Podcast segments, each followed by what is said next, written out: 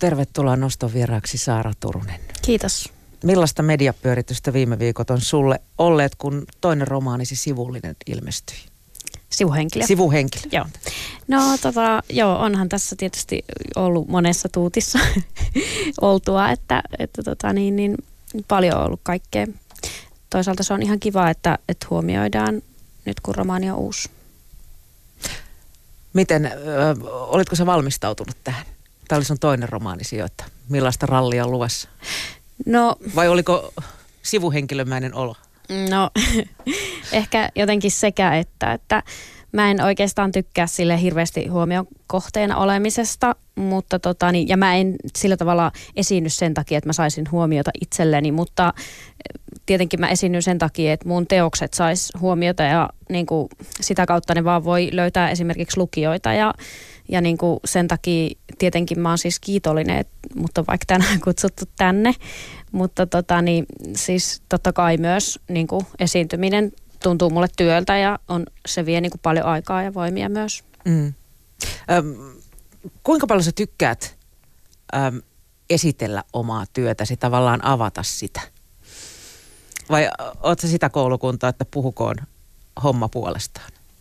No, olisi kivaa, jos voisi olla vaan silleen, että puhuko joku muu puolestaan tai että joku muu tulisi tänne mun puolesta puhumaan, mutta valitettavasti se ei niin kuin ole sille mahdollista, että sit siitä pitää vaan yrittää, yrittää niin kuin itse saada jotain sanottua ja, ja totta kai se osaltaan on kiva, että voi osallistua siihen keskusteluun, että voi puhua sit niin kuin niistä asioista, mitkä itse siinä kiinnostaa.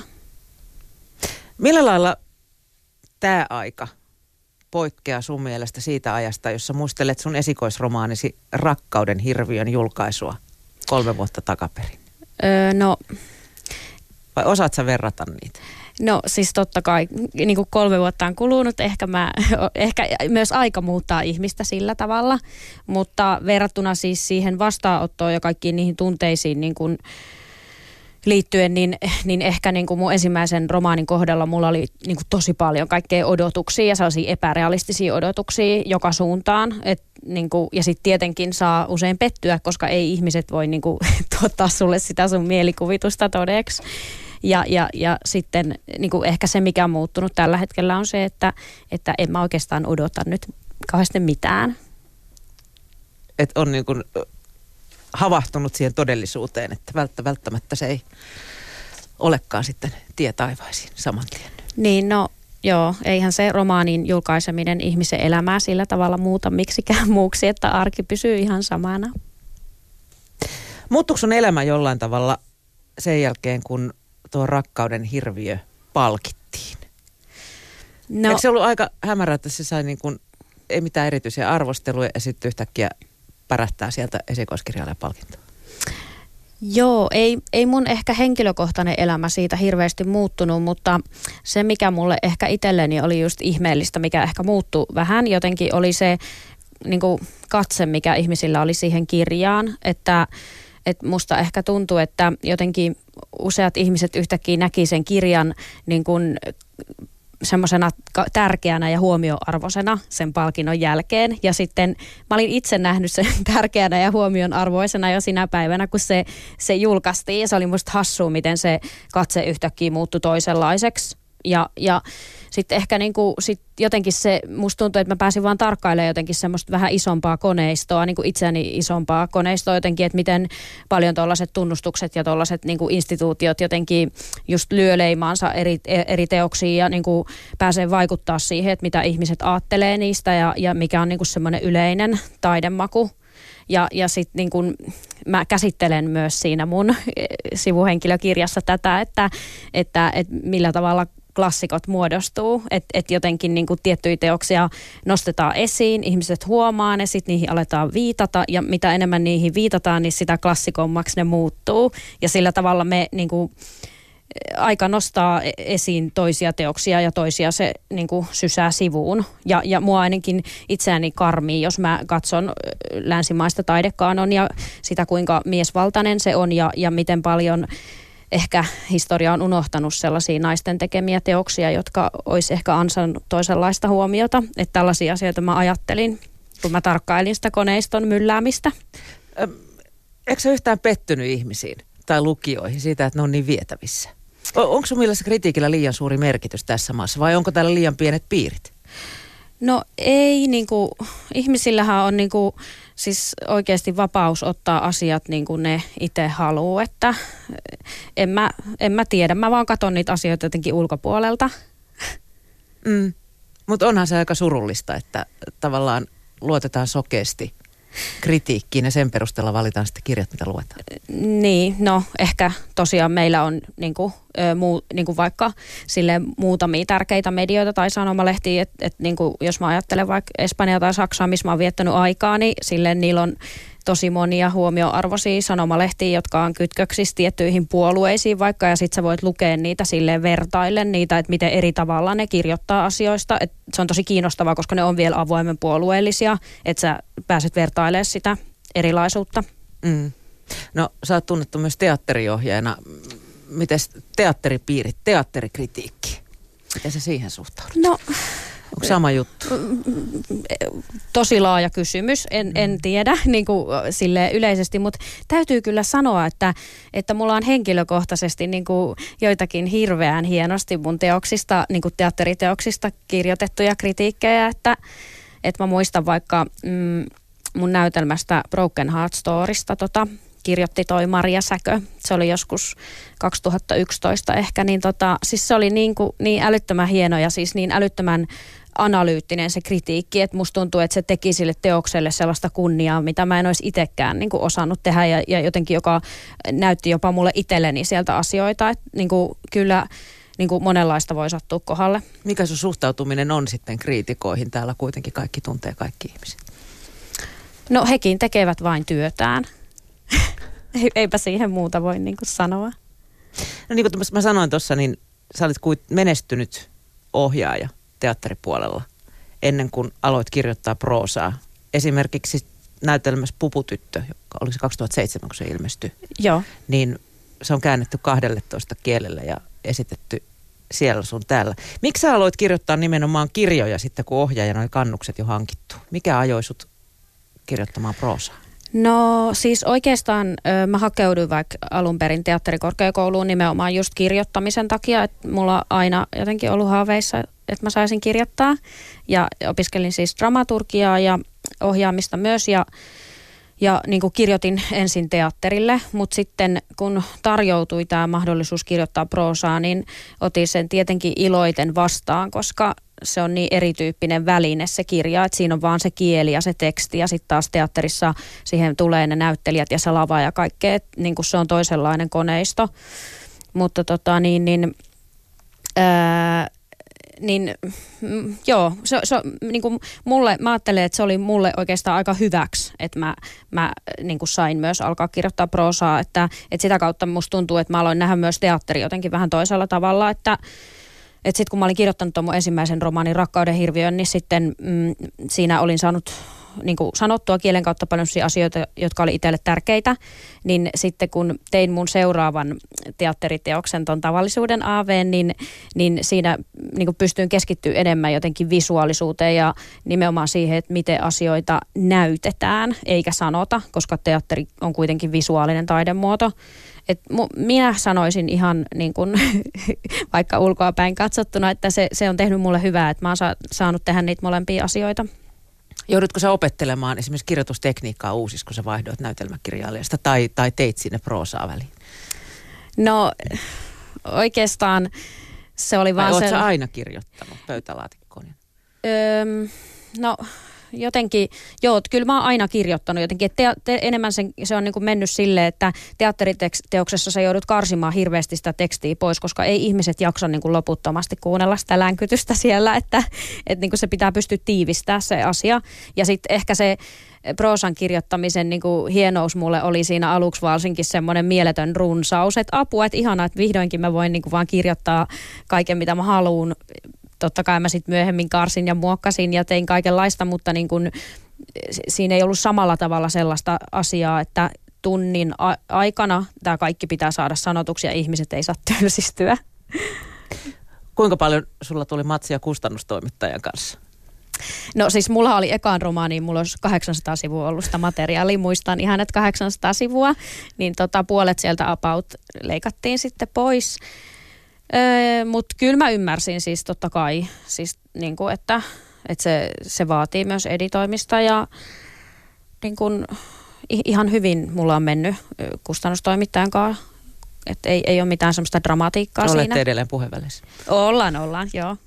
Ja mun täytyy sanoa siis tähän väliin se, että että mulla on hirveän hyviä niin kuin dramaturgikollegoita tuolta teatterikorkeakouluajoilta, jotka niin kuin, auttaa mua sekä teatterille että et, et, niin kirjan kirjoittamisessa, että niin kuin mun maailmassa kirjoittamista ei oikeastaan koskaan tehdä yksin, että se vaatii aina jonkun kommentaattori ja semmoisen peilin ja silleen, että mulla on muutamia sellaisia hyviä lukijoita.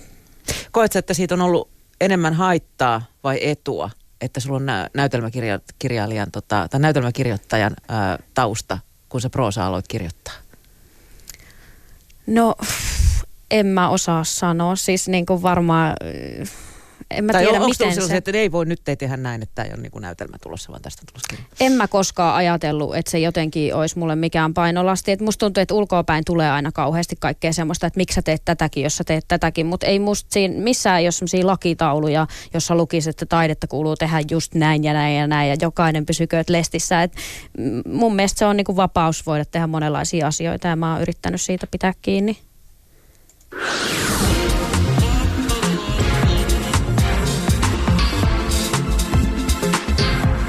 Ylepuhe Nosto.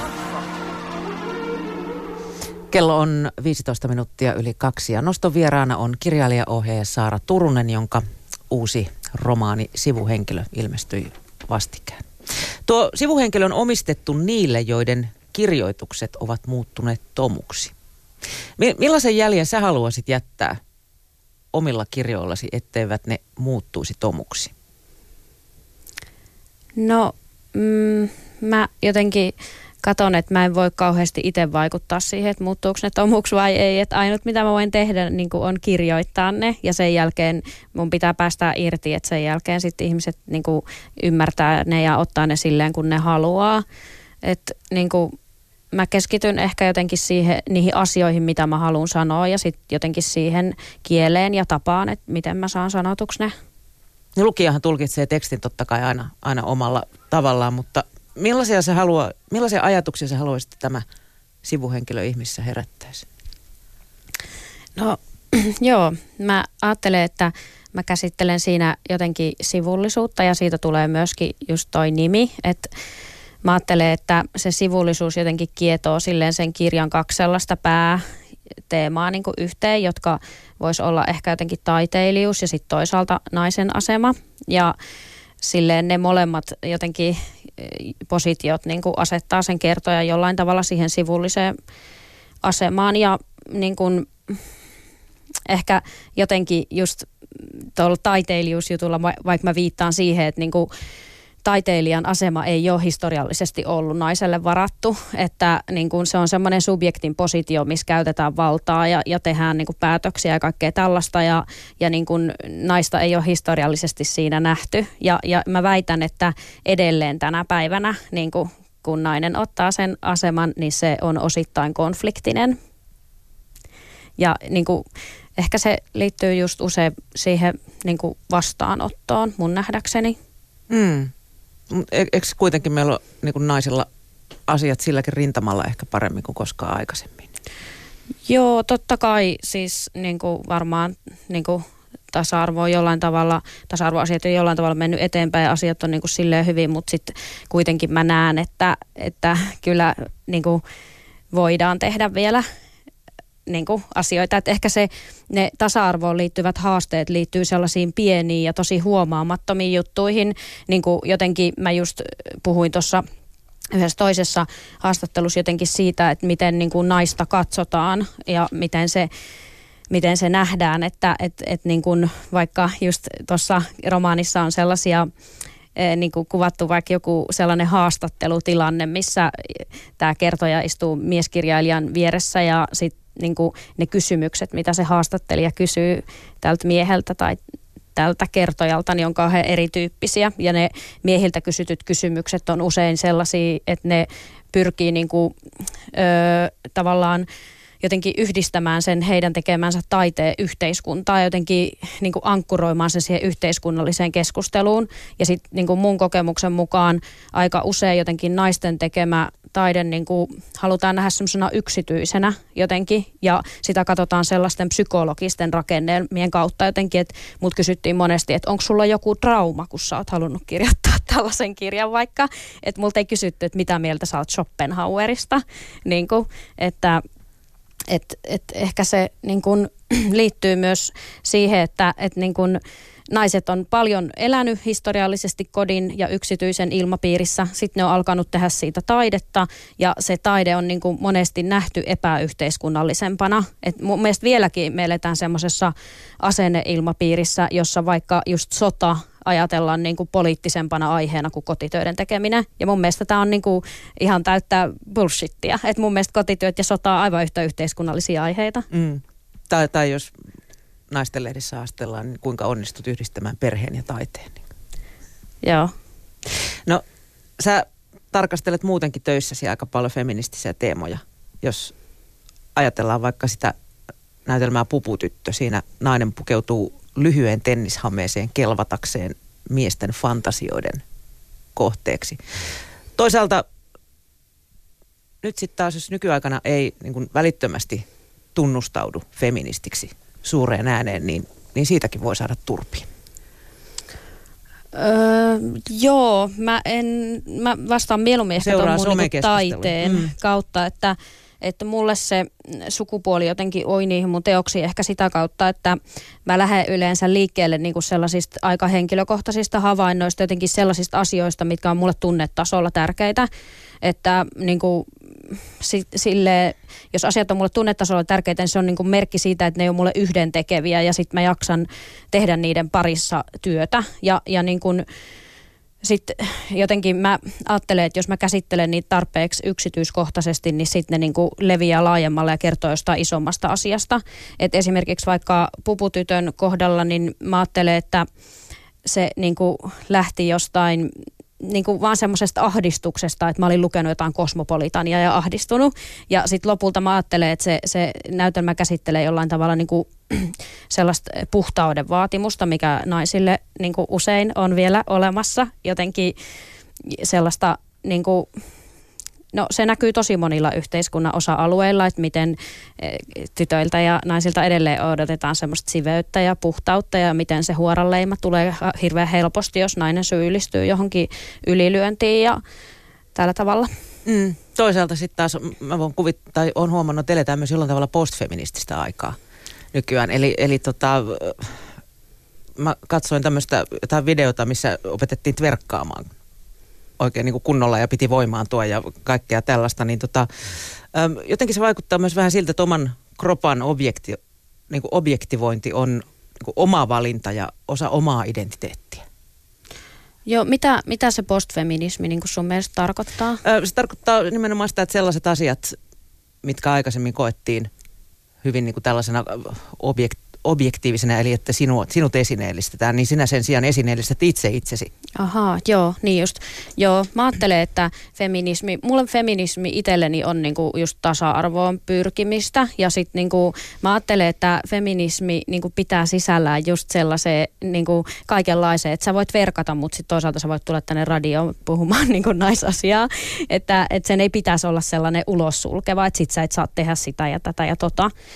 Mutta mä näen, että, että niin kuin meidän aikana on edelleen siis feminismille tarvetta, että että jos mä ajattelen vaikka tällä hetkellä jossain eduskunnassa käydään keskustelua raiskauslainsäädännöstä, niin kuin, ihan kun se ei olisi niin kuin itsestään selvää, että raiskaus on rikos ja siitä tarvitsee sen rangaistuksen, mikä, mikä, mikä siitä tarvitsee, että niin kuin, miksi tästä pitää vielä keskustella. Ja sitten niin kuin, mä ajattelen, että monet semmoiset edut, mitä meillä naisilla tänä päivänä on, että niin kuin, ihan vaikka semmoinen, että on olemassa niin kuin sana seksuaalinen häirintä tai se, että me voidaan käydä töissä, on päivähoito. Mä voin tulla tänne radioon, mutta on kutsuttu tänne, eikä tänne kutsuttu jotain mun mieskollegaa. Siis kaikki tällaiset asiat, niin ne on feministeen saavutuksia. Ja sitten niin kuin, mun mielestä meidän pitäisi olla jotenkin kiitollisia niistä ja sitten toisaalta jotenkin ärhäköinä siitä, että näitä etuja ei oteta meiltä pois ja että myös niin kuin nämä kaikki niin kuin muut asiat, jotka on vielä työn alla, kuten tämä raiskauslainsäädäntö, niin että me, me niin kuin oikeasti taistellaan niiden puolesta eikä sille saivarrella jotain niin kuin sanoja. Saara Turunen, palataan takaisin kirjallisuuden pariin. Yes. Tuossa uudessa kirjassa sivuhenkilö, siinä ei ole nimettyä päähenkilöä, vaan, vaan kertoja käy läpi yhden vuoden elämässään julkaistuaan esikoiskirjansa. Kuka tämä kertoja on?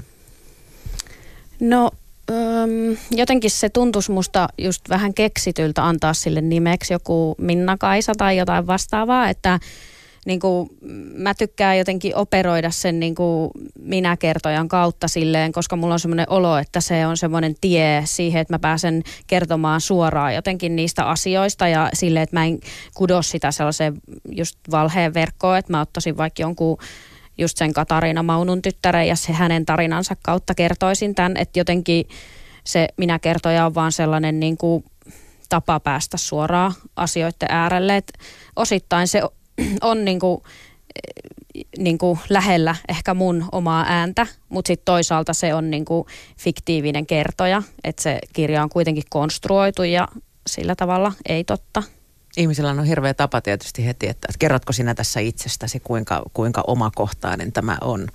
Jos ajatellaan vaikka just sitä aikaa, kun sulta oli edellinen kirja julkaistu. Kuinka paljon sä vastaamaan tällaiseen kysymykseen, että oletko se sinä?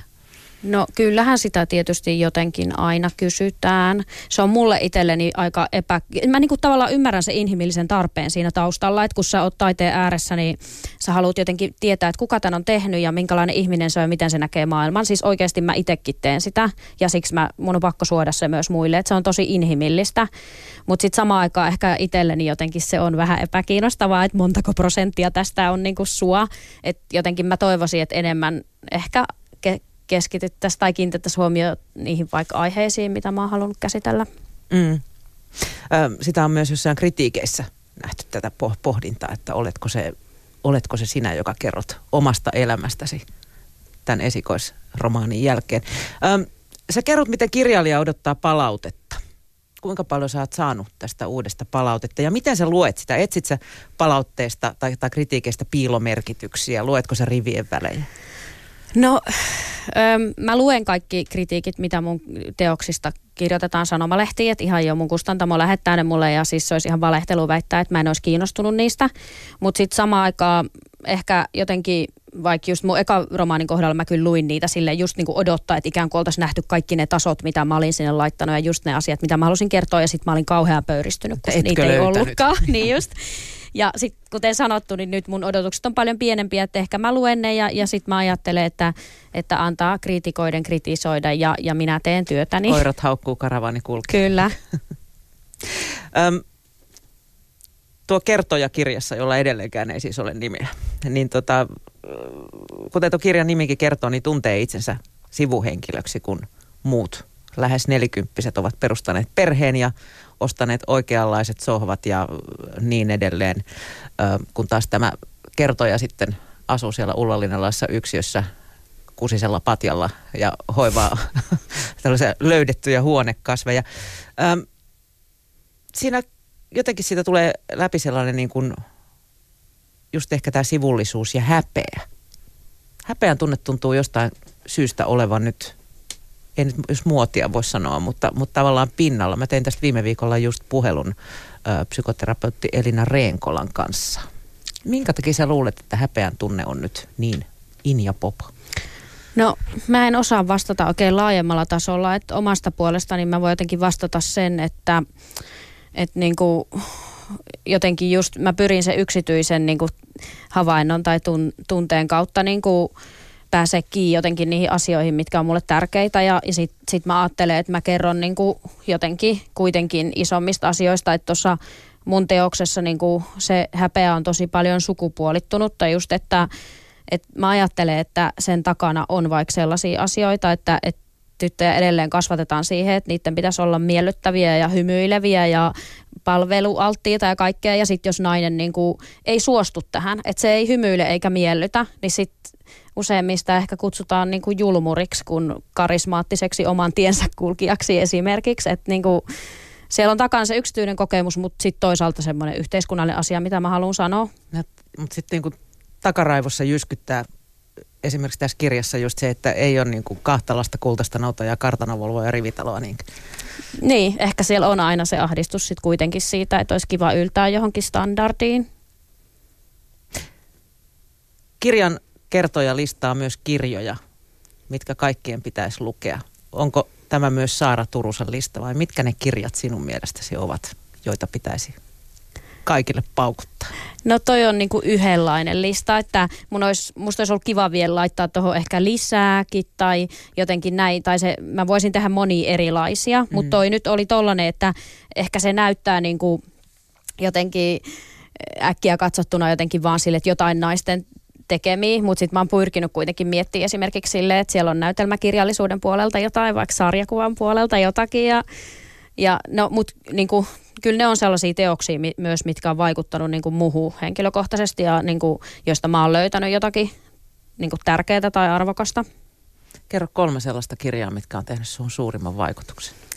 No tuosta listalta mä voisin vaikka mainita esimerkiksi se ihan ensimmäisen, jonka nimi on Timantti Aukio – se on yksi, joka on ollut itselle tosi tärkeä. Sitten viime aikoina olen tykännyt esimerkiksi tosi paljon siitä Elena Ferranten Hylkäämisen päivät kirjasta. Oliko ja, se tätä trilogiaa? Se ei ollut sitä ei Napoli-trilogiaa, se oli, se oli sitä ai, niin kuin aikaisempi teos. Mä tykkään myös siitä Napoli-trilogiasta, joo. Se on Mulla hieno meni kirjailija. ihan sekaisin niiden henkilöhahmojen kanssa. joo. Tota niin, kolme. Öm, ehkä mä mainitsen sitten se Virginia Woolfin oman huoneen tähän vielä. Sehän on paljon myös tuossa mun teoksessa läsnä. Entä sitten sellainen kirja, mihin palaat aina uudestaan? Öm, apua, nyt mä sanoin jo tuon Virginia Woolfin oma huone, mutta yksi mi- mihin mä oon palannut viime aikoina aina uudestaan on semmoinen ihana, ihana Kaari Utrion Eevan tyttäret-kirja, joka niinku käsittelee siis naisen historian ihan ajanlaskujen alusta niinku tähän päivään. Se on todella siis silmiä avaava ja mä toivoisin, että se olisi ollut mulla niinku vaikka lukiossa, kun mulle opetettiin historiaa ja että sitä käytettäisiin tänä päivänä. Se on, se on tosi hieno teos. Saara Turunen, nyt on uunituore kirja ulkona. Mitä työn alla on seuraavaksi? No teatterijuttua pitäisi ruveta suunnittelemaan, että öö, ens, ens syksynä pitäisi alkaa sitä ohjaamaan, mutta mä kerron siitä myöhemmin sitten lisää. Kiitos kun pääsit nostoon vieraaksi Saara Turunen. Kiitos.